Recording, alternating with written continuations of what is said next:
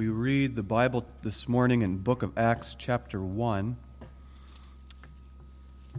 We read this portion of scripture in connection with the Heidelberg Catechism, Lord's Day 18, which teaches us concerning the ascension of Jesus Christ into heaven.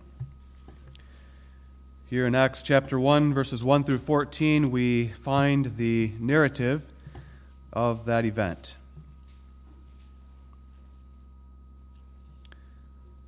The former treatise have I made, O Theophilus, of all that Jesus began both to do and teach, until the day in which he was taken up.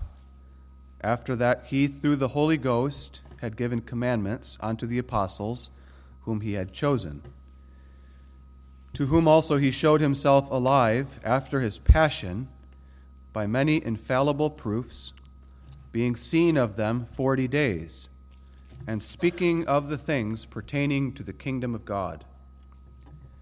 And being assembled together with them, commanded them that they should not depart from Jerusalem, but wait for the promise of the Father, which, saith he, ye have heard of me. For John truly baptized with water, but ye shall be baptized with the Holy Ghost not many days hence.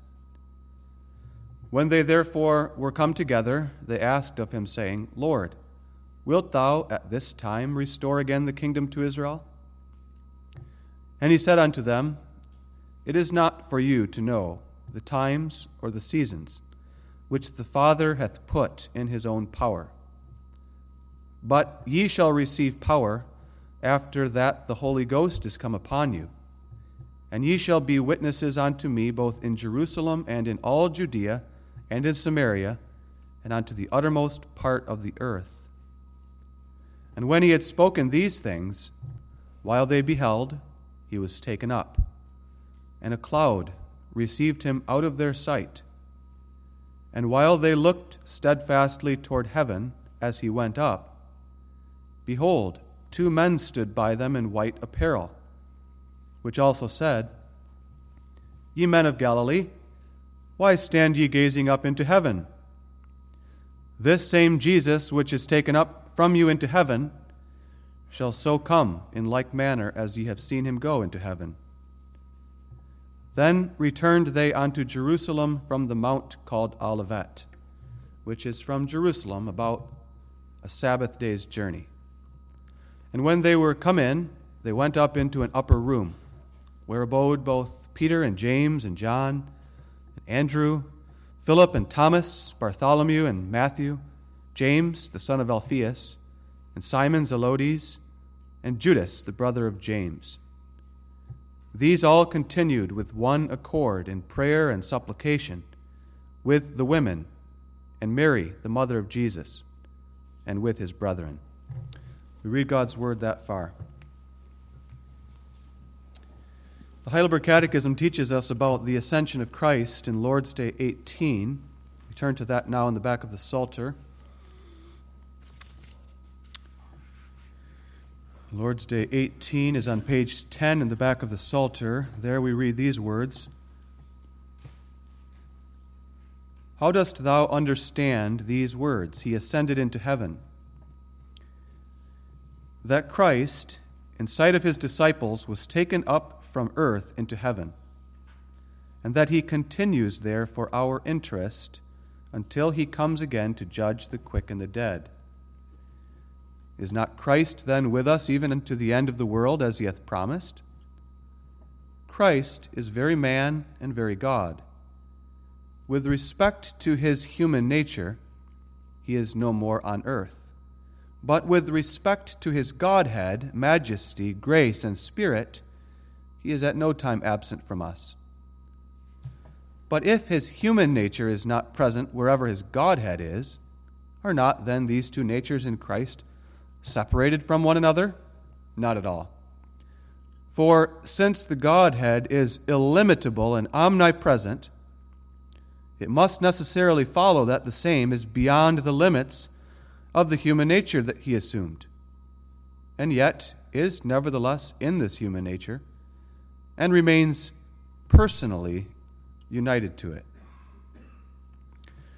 Of what advantage to us is Christ's ascension into heaven? First, that he is our advocate in the presence of his Father in heaven.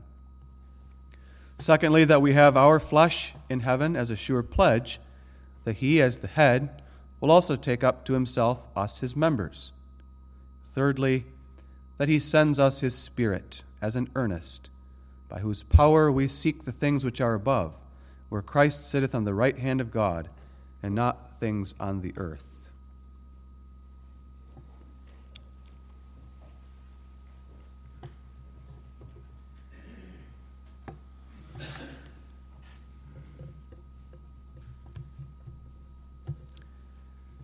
Beloved, in our Lord Jesus Christ, part of our confession as Christians is that our Lord Jesus ascended into heaven.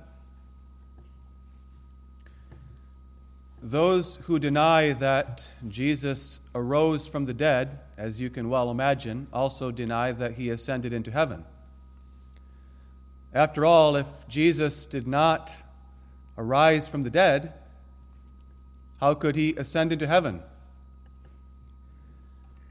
And so these same people who deny the resurrection, saying that this was just a myth that was concocted by the disciples, or some kind of vision that they saw, say the same with regard to the ascension, that it was some kind of myth or vision, but that it did not actually happen. As Christians, we believe that our Lord Jesus Christ ascended into heaven. That really happened in time and space. By the time of the Reformation, there was widespread belief in the ascension of Jesus Christ, just as there was widespread belief in the resurrection in the Christian lands. However, although there was widespread belief in the fact of the ascension, there was not widespread agreement about the meaning of the ascension. In fact, among Protestants, there was a sharp disagreement about the meaning of the ascension of Jesus Christ, about how we are to understand that event. And that sharp disagreement was due to the fact that the great reformer Martin Luther himself had a strong view about the Lord's Supper, about which he would not budge. When the Lord Jesus said about the bread, This is my body, and the wine, This is my blood, Martin Luther insisted that must be interpreted literally. We are eating the literal body and drinking the literal blood of Christ. But how can that be if Christ ascended up into heaven? And so, in service to his peculiar doctrine of the Lord's Supper, Martin Luther was led to corrupt the meaning of the ascension of Jesus Christ and to teach an error in that regard. The followers of Luther after him in the Lutheran Church, for the most part, agreed with him and also taught the error that Martin Luther taught in regard to the ascension, and I will indicate what that error was in the sermon. But in the city of Heidelberg and in that province of Germany, the controversy was very sharp between the Lutherans and the Reformed, and the ruler of that province did not want his province to become Lutheran, but he wanted it to become Reformed and to remain Reformed. And that was, in fact, one of the motivations for the writing of the Heidelberg Catechism itself. To write this very Lord's Day, in order to defend and to maintain the truth of the ascension of Christ over against this error of the Lutherans that was very prevalent in the provinces of Germany at that time in the 1560s. But Lord's Day 18 not only teaches us the truth of the ascension over against that Lutheran error, but it also teaches us, as the Heidelberg Catechism always does, in a very warm and personal way, in a very comforting way, what is the advantage of this truth to us as Christians? And it mentions three advantages, which we will also explain in the sermon. So let's consider together the ascension of Jesus Christ. We notice, first of all, the meaning of his ascension. Secondly, his natures in the ascension. Finally, his presence with us after the ascension. I believe that Jesus Christ ascended up into heaven. I believe that. You believe that, even though we did not see it happen with our eyes. We were not there. Like the disciples, we did not see Jesus go up, and yet we believe that it really happened. How can that be? How can it be that we believe this? After all, we've never seen a man ascend up into heaven with our eyes. We've, just as we've never seen a man rise from the dead with our eyes, we've never seen a man ascend up into heaven. Now, we've seen many things. And in this modern world, we've seen many extraordinary things, haven't we? Things that we don't even consider extraordinary anymore. We've seen men ascend up into heaven in airplanes. We've seen men ascend up into heaven in helicopters.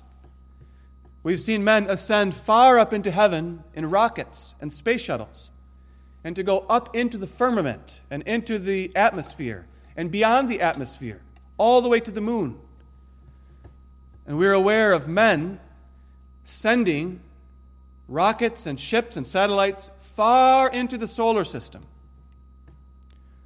And yet, in all of the modern things of our world, we've never seen a man ascend up into heaven by his own power and by his own strength, without any aid of machines of any kind. We've never seen that. And yet, we believe that our Lord Jesus Christ ascended into heaven. We believe that.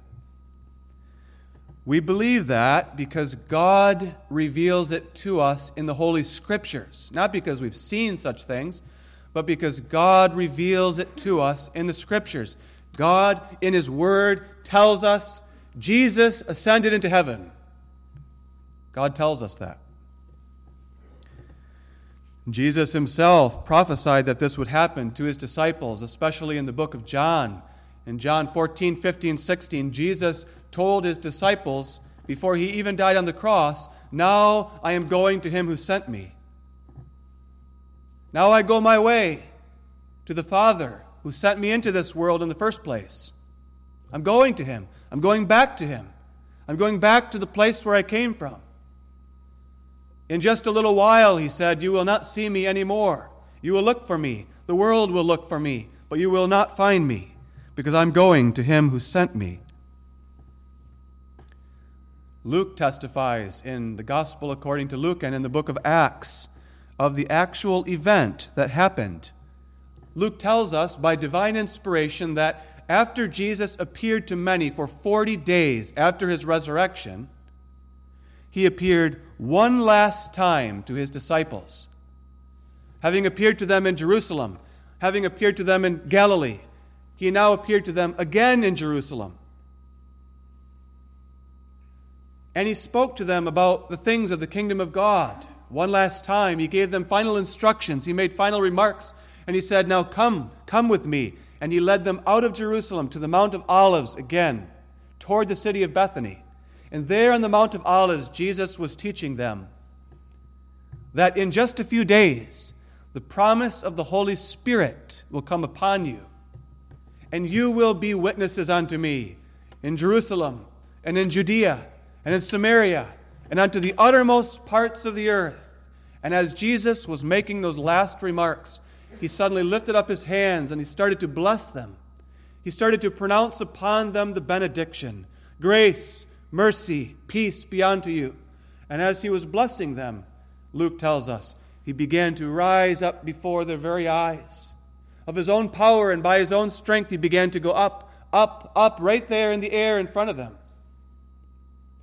He continued to go up before their eyes, and they watched as he ascended higher and higher, still his hands outlifted, blessing them, higher and higher and higher into the sky, until finally a cloud came under his feet, and he vanished out of their sight.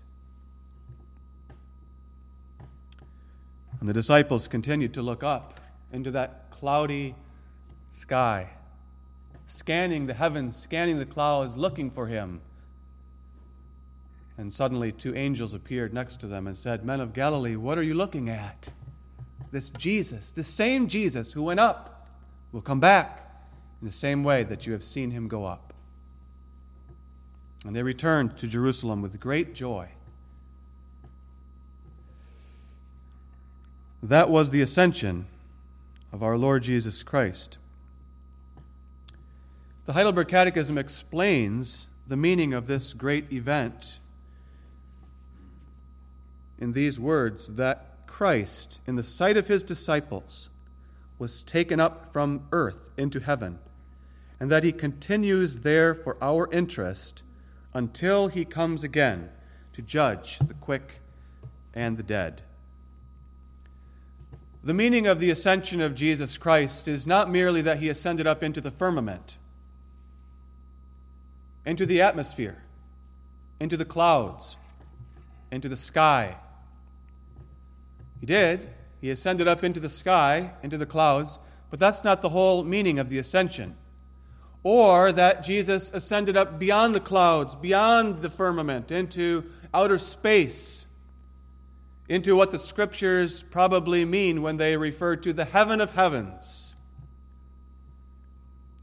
But the ascension means that Jesus Christ ascended up beyond these heavens to the highest heaven, what Paul calls the third heaven, the spiritual heaven where God dwells, where God sits on his throne, surrounded by angels and saints who have gone before us who stand before God day and night shouting and singing, Holy, holy, holy is the Lord of hosts.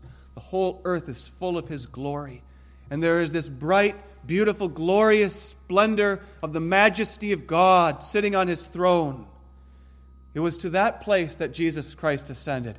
And that's why the ascension of Christ is a great wonder, a great miracle, just like the incarnation was a great miracle and the resurrection, so the ascension was a wonder, a miracle. Because Christ actually passed from this visible world into that invisible world. He passed over the great chasm that exists between the physical and the spiritual parts of God's universe. No man is able to do that by his own power, by any kind of ingenuity, by any kind of invention. Jesus Christ, though, passed into heaven. Now, the Heidelberg Catechism indicates that there are two aspects to the ascension of Christ. And the first is this He was taken up from the earth. He was taken up from the earth. From the earth. That's the first aspect. And that explains why he is no longer in the earth. Last week, we confessed that Jesus arose from the dead. If Jesus arose from the dead, so that he's alive and he arose with an immortal body and immortal life, a new and glorified body, so that he didn't die again like Lazarus, but he's alive and he lives forevermore, then we must ask the question then where is he? Then why don't I see him? Why can't I see him? Why can't I know that Jesus is here or there and I can go there and I can see him and I can talk to him? We know that we can't do that. We know that no man has ever seen Jesus in the earth these past 2,000 years. Why is that? The explanation is not that after he arose from the dead, he died again. But the explanation is that after he arose from the dead, he left the earth. The earth is under the curse of God. The earth is under the power and the dominion of sin and Satan. And for this glorious risen Christ, who is now righteous and exalted and glorified, he must not remain in the earth. He cannot remain in the earth because he is the Lord of glory, the King of glory. And since it was not yet God's good pleasure to create the new heavens and the new earth right at that moment, but rather it was God's good pleasure that millennia would yet pass in which he would gather his church and cause his kingdom to come until the full creation of the new heavens and earth would come. Therefore, Christ cannot remain in the earth. He must depart from this arena of sin and suffering and death, where the devil roams as a lion seeking whom he may devour. He's a conqueror, he's a victor over the grave, and therefore he must ascend into glory and be exalted for his victory. In the second place, then, the ascension of Jesus Christ means not only that he is taken up from the earth, but also that he was taken up into heaven, into the highest, glorious, spiritual heaven. That was his exaltation, his glorification, his receiving of the reward that was due to him for his obedience and his righteousness. He came into the earth. He did what he was called and sent to do in perfect obedience, and therefore he was rewarded.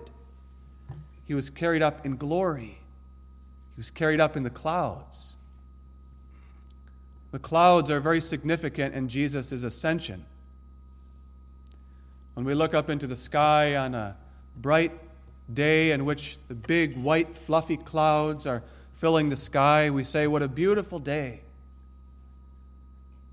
Because we see those beautiful, bright, white, fluffy clouds. And they remind us of glory, heavenly glory and splendor. They elevate our souls and our hearts and lift us up towards heavenly glory.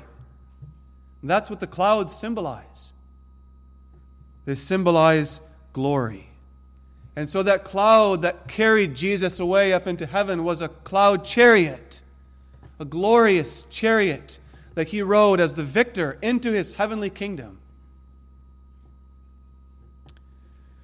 receiving his reward.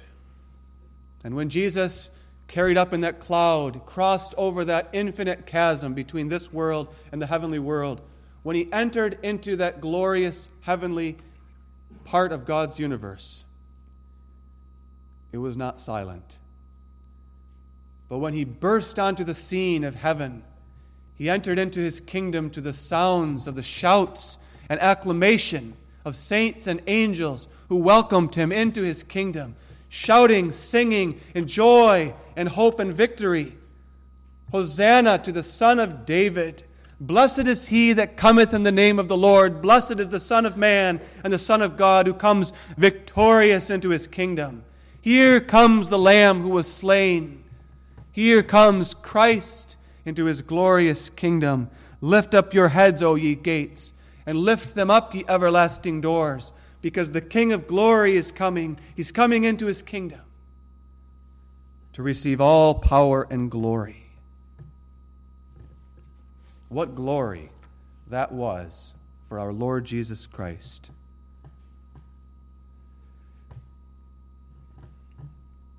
And what an advantage that was and is for us. The Heidelberg Catechism teaches us that this ascension of Christ from this earth into heaven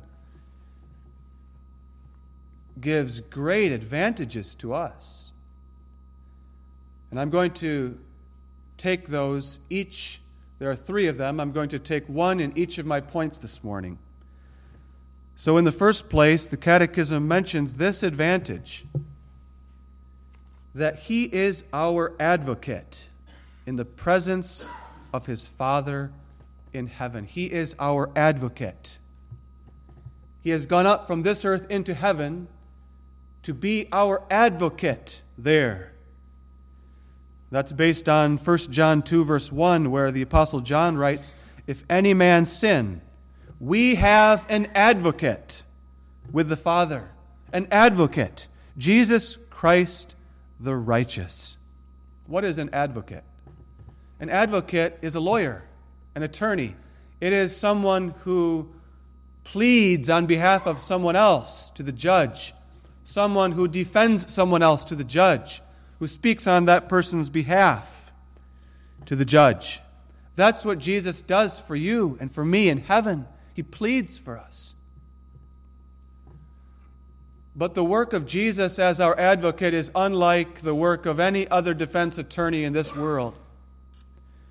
Because in this world, a defense attorney seeks to attempt to convince the judge and the jury that his client didn't commit the crime, that he's innocent, that he doesn't deserve the punishment, or that the punishment should be mitigated. But our Lord Jesus Christ doesn't do that. Because we did commit the crime. And he would never try to defend us as if we didn't commit the crime, as if we don't commit crimes, as if we are innocent and righteous in ourselves. We're criminals. We're guilty. We're worthy of the punishment that the judge of heaven could give and would justly give to us. That's not what he does as our advocate. We commit crimes against God every day. Do we realize that? Do we understand that we commit crimes? Crimes against God. Even though we might not ever commit the gross external crimes of blasphemy or murder or adultery or robbery or perjury, nevertheless, we commit all of these crimes in our hearts. And when we commit those crimes in our hearts, it's just as if we have commit them with our mouths or with our hands. We commit these crimes every day in our hearts. And God, who is the judge, is also the witness. He's the judge, the jury, the witness. As the witness, he sees everything. He sees everything that we do. He sees everything that we think, every small, fleeting thought that arises that we think no one sees and no one knows. And every moment, at every second, he sees it. And he who sees it as the witness is also the judge.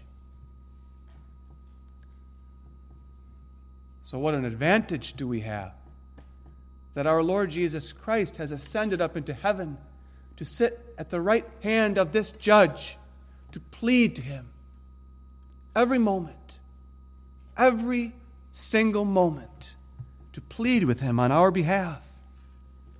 Not to plead that we have not committed any sins, but to plead with the Father that although we do commit sins every single moment, yet he shed his blood to pay for every one of those sins.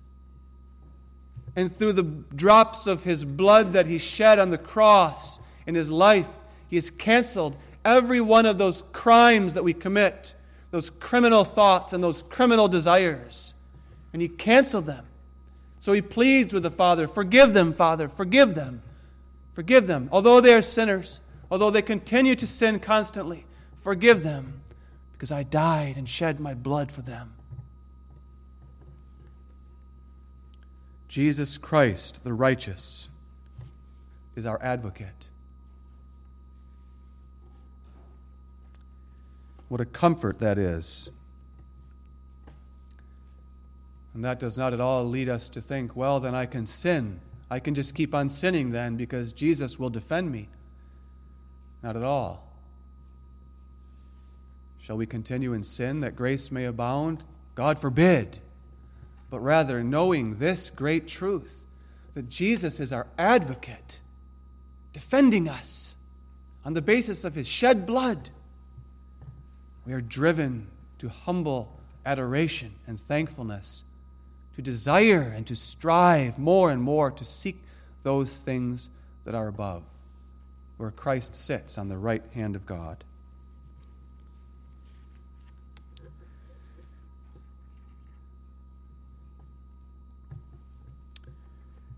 But how are we to understand the meaning of the ascension of Christ in respect to his natures?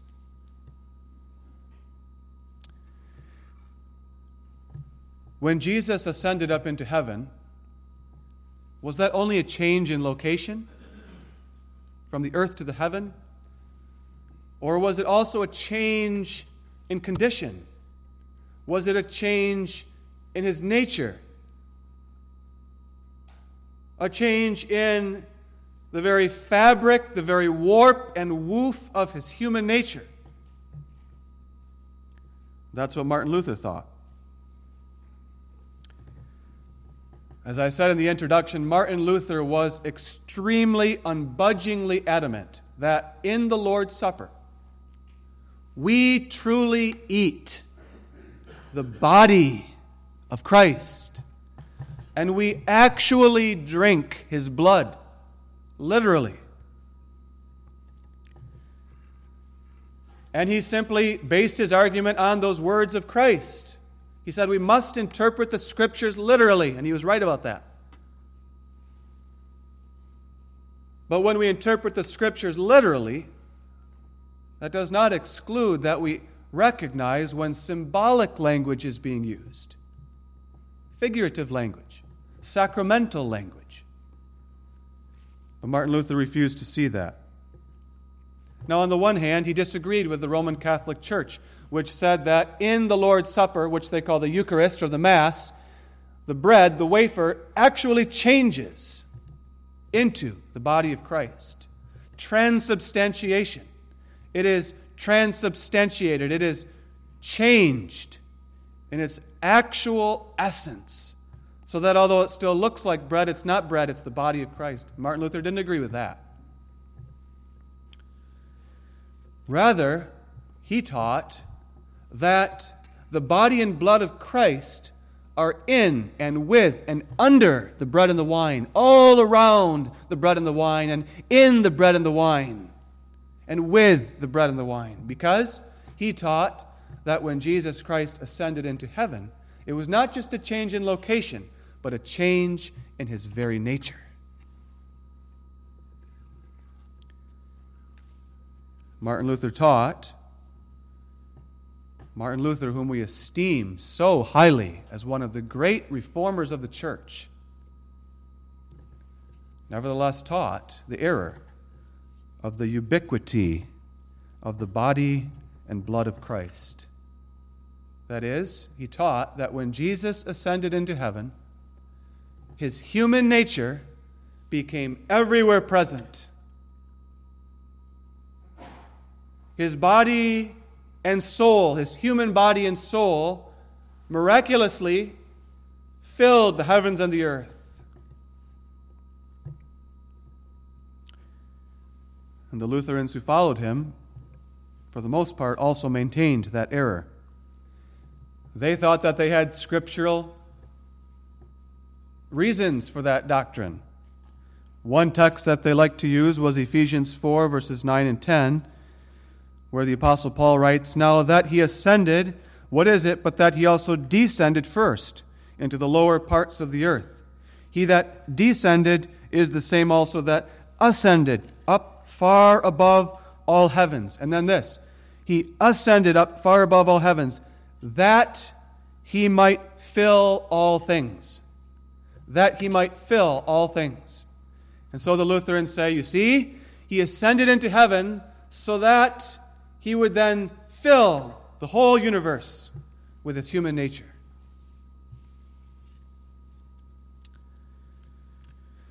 They were so convinced of this doctrine that they made it confessional. They elevated it to confessional status. They were so convinced that the scriptures teach this doctrine that they codified it in the Stuttgart Confession of 1559 and in the Formula of Concord in 1576. And this became one of the principal differences between the Lutherans and the Reformed ever since. Since the times of the Reformation, John Calvin, on the other hand, and the Reformed have denied and rejected that doctrine of the Lutherans and maintained the truth that in the ascension, the Lord Jesus Christ did not experience a change in his human nature. He remained a human, but he changed location from the earth to the heaven in his human nature.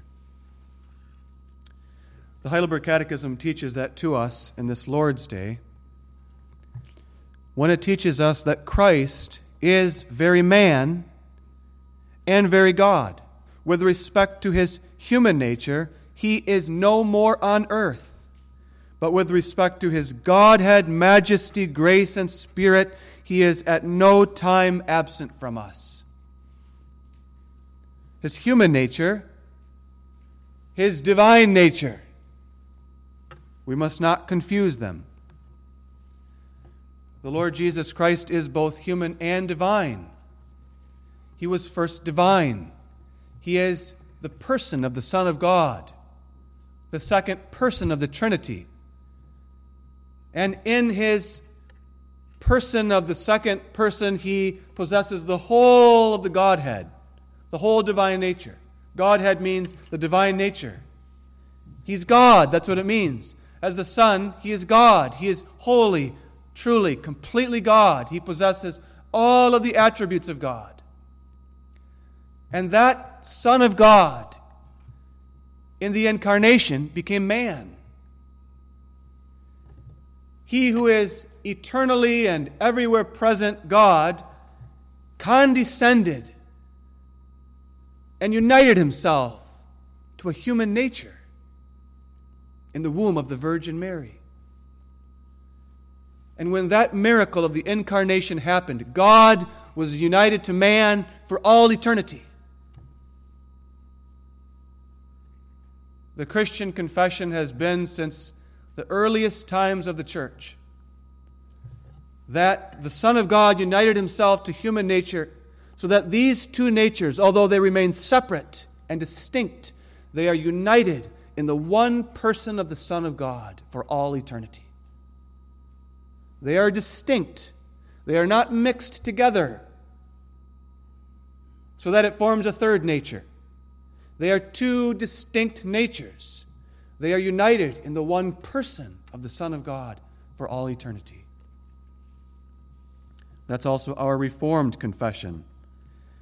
The Belgic Confession teaches in Article 19 that these two natures are so closely united in one person. That's the union of the two natures. They are united in the one person.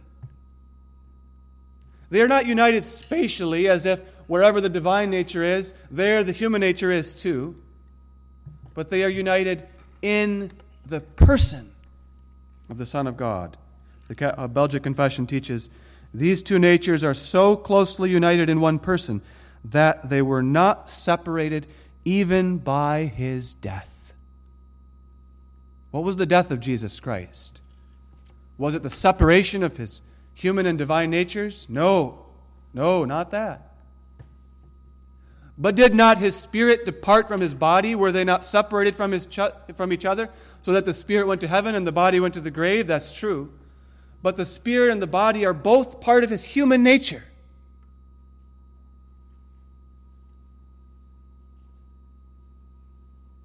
When Jesus died on the cross, although the body and soul of his human nature were separated, the human nature and divine nature were not separated. They remain united. So that the Son of God was united to his human spirit in paradise and to his human body in the grave at the same time. They were not separated. That's our Reformed and Christian confession. When Jesus ascended into heaven, his human nature did not change into a divine nature. His human nature did not become everywhere present but his human nature went to a different place. And that brings us to the second advantage that the Catechism mentions. What is the advantage for us that Christ ascended into heaven? Secondly, that we have our flesh in heaven as a sure pledge that he, as the head, will also take up to himself us, his members. The human nature is not scattered throughout the universe. ubiquitous, everywhere present. The human nature of Jesus is in heaven. He's in heaven. That's where he is. And he's in heaven as a pledge to you, as a promise to you, a guarantee that just as he has ascended up into heaven, so you and I will ascend up into heaven. What a glorious comfort that is. The comfort of the resurrection is that just as he arose from the dead, we will arise from the dead. What a comfort. The comfort of the ascension is just as he went up into heaven, so we will go up into heaven. John 14, verses 2 and 3. In verse 1, he says, Let not your hearts be troubled. Verse 2, he says, I go to prepare a place for you. And I will come again and receive you unto myself, that where I am, there ye may be also. And in John 17, he prays, Father, I pray that these, my disciples, will be where I am. And the Apostle Paul says in Philippians 1 I'm in a strait between two things because, on the one hand, I have a desire and a need and an interest to stay in the earth and continue my ministry, but on the other hand, oh, to be with Christ. That is far better. We have our flesh, we have our human nature, our glorified flesh, not our sinful flesh, our glorified flesh. We have it there in heaven, it's there. Not just Elijah and Enoch and probably Moses, but Christ is there in our glorified human nature. And that's a promise to us that He will take us there as well. Therefore, we don't have to be afraid when we come to the end of this life. He will come for us. He's there now preparing a place for us, preparing a place for you. You've got a place there. And He's getting it ready. And it won't be ready until you are ready, and I am ready. He's making us ready too for that place. He's preparing us for that place. And when we're prepared and ready, whether we're young or old, He'll take us there.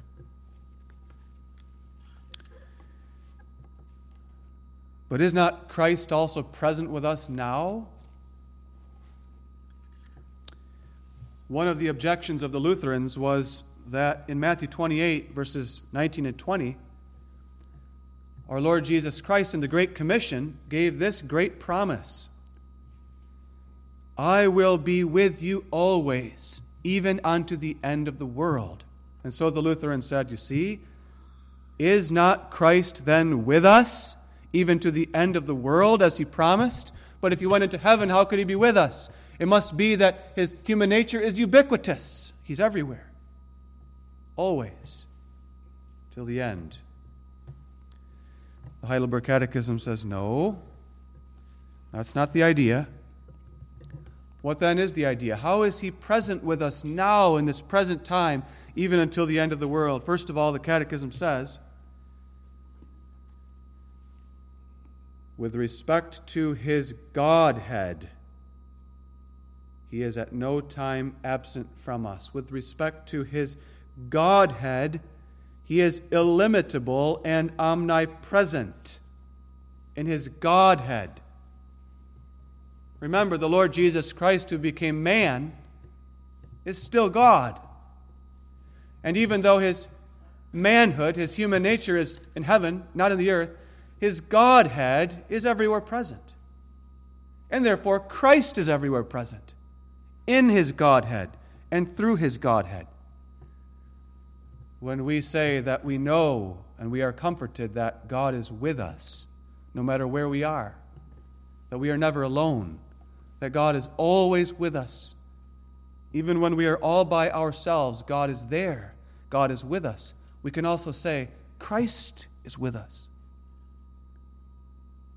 Because Christ is God. not because his human nature is everywhere, but because he is everywhere in his divine nature.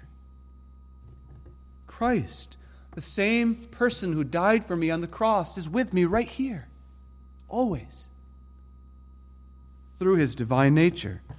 He is never absent from us. Now, it can also be said that Christ is present and near unto every single human being in his divine nature, even the wicked and the unbeliever. But he is present and near unto them in his wrath. And that's why, when he comes again, according to Revelation 6, these ungodly men who reject Christ will cry out, for the mountains and the rocks to fall on them to cover them from the wrath of the Lamb. But Christ is present to us in His grace, the Catechism says. In His grace, in His favor, in His love, in His mercy. He's never absent from us. And one of the great ways that He comes near to us is through the preaching of the gospel. Right here, Christ is with us, coming near to us through his words, speaking to us and fellowshipping with us, and through the sacraments and through prayer. But there's another way. The Catechism also says that he is present with us through his Spirit. Jesus promised in John 14, 15, and 16 that although he was going away, in a little while you will not see me anymore. He also said, Don't be afraid. I will not leave you comfortless. I will not leave you alone. I will send the Comforter to you. And it's expedient for you, it's profitable for you that I go away because then I will send him to you. I will send my spirit to you to comfort you, to guide you into all the truth, to give you the experience of my love and salvation. And so that's the meaning of that text that we mentioned earlier, too. The Lutherans say, Ephesians 4 9 and 10 supports their idea that he that descended is the same also that ascended up far above all heavens, that he might fill all things. What does that mean? That doesn't mean that he fills all things in his divine nature, because he already did. But he ascended into heaven that he might fill all things. How does he do that? Through his Spirit. Because when he ascended up into heaven, he received the Holy Spirit from the Father and he poured out the Spirit upon his church on Pentecost. And it's through the Holy Spirit that he fills every point of space in the universe. So that no matter where we go, he is there. Not just around us, not just near us, but in us. For through his Spirit, he dwells in us. And he has made our bodies the temple of the Holy Spirit and he abides with us forever. Truly, we are never alone. And so our Lord Jesus Christ has been glorified. He has been taken up from this earth. He's been taken up into heaven.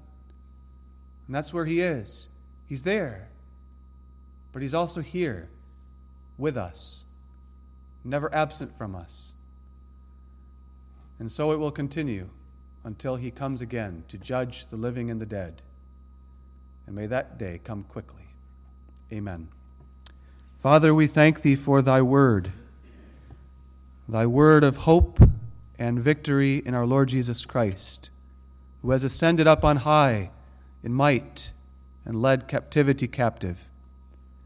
We thank thee, Father, for the truths of thy word, which give us comfort that we are not alone, never alone but that although our Lord has ascended up on high, yet he is always with us, as he promised, and that he dwells in us by his Spirit.